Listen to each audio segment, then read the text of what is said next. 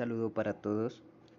A continuación voy a presentar a los locutores que me acompañan en esta ocasión, que son Julián Cancimansi, Joan Cerón, Camilo Potosí, Jason Chut y mi persona, Alexis Botina.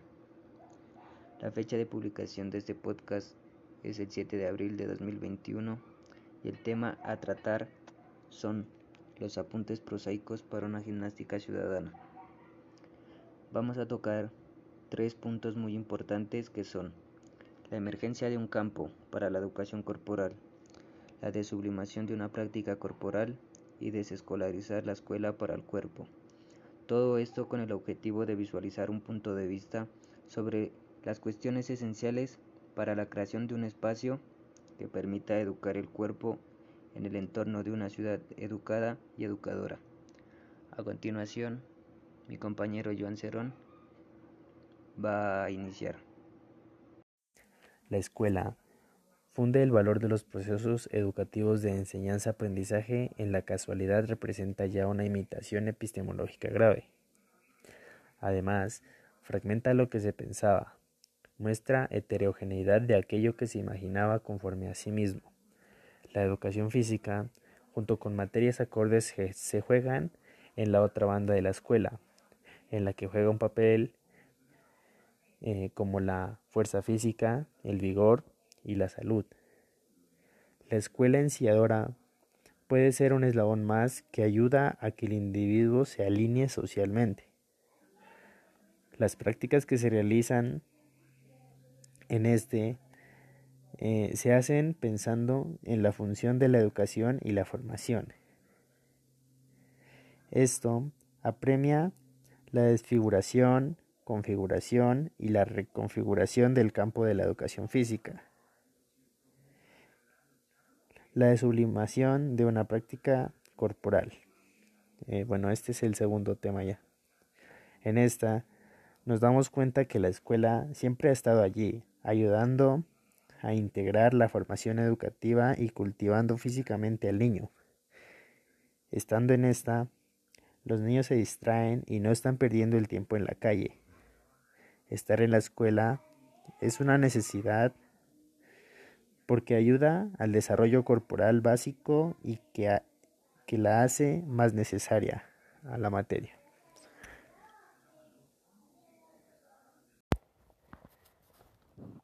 En la escuela se encuentra una manera de contraposición en la que la escuela no ha sido nada fácil, donde se apropian de la educación y de, los, y de sus procesos, tomando como base el cuerpo, que es denominado o educado, que, que se puede mover eh, de una manera más libre, en la que satisface sus estados de necesidad, como la del folclore, y demás dispositivos escolares.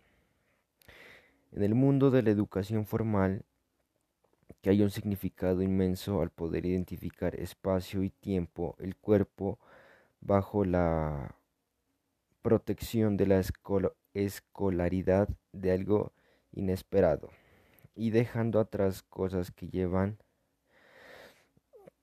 que van llegando de diversas maneras que la escuela y la educación te va cambiando. Bajo el tema de educación física existe una gran diferencia entre, entre aprovechar el tiempo libre y llevar una actividad física adecuada, también como diversión y entrenamiento. Según la historia, prohíbe las actividades de recreación que el cuerpo del ser humano mantiene ya que se lo mira como un espectáculo. Debido a estos, plantaron unas condiciones de prácticas corporales como está consignada en la educación corporal del manual de, del manual de educación física que llevan estudiantes jóvenes y ejemplares para dejar la recreación y que el ser humano deje de ser ese obstáculo en donde está mal visto por la sociedad y en la época. La disposición y formación que se tiene para, para que el cuerpo pueda realizar gimnasia escritural o gimnasia patriótica, ejercitar el higiene, ejercitar el, el espíritu que realizamos en el día a día, como también actos de escolaridad y rituales. Y estos ya mencionados van pasando de generación en generación y que nunca se nos olvida. La profundización del despliegue democrático del cuerpo en la localidad pasa por la ampliación institucional de los marcos del despliegue corporal no clásico que piden compromisos de lo público con educaciones e instituciones, con prácticas del cuerpo que riñen con unas buenas costumbres. Lo público en estas ocasiones debe ir en el límite. La exaltación de la participación y la conciencia crítica individual. Las prácticas de experiencia corporal en la independencia configuran denotaciones de un deber corporal en la localidad.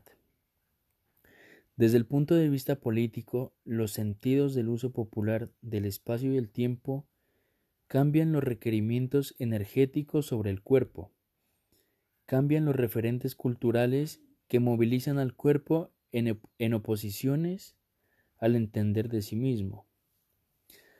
Beltrán plantea que es muy importante concentrarse en las, en las instrucciones más que en la educación, en las capacidades demandadas por los cargos laborales más que en la felicidad o en la conciencia de sí y de los otros, manteniendo el acuerdo táctico de la elaboración para entrar a formar parte de una comunidad donde prima la competitividad, donde el norte se sitúa en cómo son las cosas, cómo deben seguir siendo, no en cómo pueden o deben ser para la felicidad y la dignidad de todos y todas.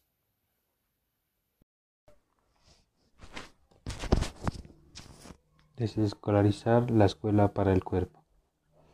En los tiempos de antes, las prácticas corporales no representaban tanta importancia relacionada con el conocimiento profesoral de la actualidad, ya que anteriormente se lo hacía a un lado y no se le daba relevancia a lo relacionado con el espacio-tiempo. Las emociones y los códigos culturales que son brindados por la sociedad lo hacía ver como algo racista, no permitía pensar ni observar las diferencias entre los escolarizados, como personas preparadas, los cuales eran las únicas de tener el acceso a prácticas corporales y en algunos casos podían asistir niños y, y niños jóvenes y adultos, realizando lo mismo pero desde otro punto, desde otro, de una manera de exclusión y desigualdad. En la escuela las prácticas corporales eran consideradas estrategias pedagógicas o clínicas deplorables, ya que daba conceptos erróneos frente a actitudes o comportamientos que se presentan en el transcurso del desarrollo del niño o individuo, tales como la indisciplina, con estigmas de hiperactivismo o ingresividad psicótica. Esto se lo asocia con intervenciones corporales ligadas a la conductual, relacionándolos con opciones, con acciones disciplinarias recordadas por épocas oscuras, ligándolo como castigos o juicios por la religión corporal. En la ciudad el individuo es catalogado como, como incompletos, inmaduros o menores por falta de carencia cultural frente a sus creencias y prácticas corporales, sometiendo al cuerpo infantil como una conformación precoz que limitaba el libre desarrollo corporal, llevando así a proyectar una cultura del cuerpo que favorezca algunos procesos de atención y comprensión ciudadana, relacionado a las pautas y cuidado corporal implicando así profundos cambios en la dinámica de escolarización, pero sobre todo en nuestro actuar desde lo que creemos y decimos saber y saber hacer.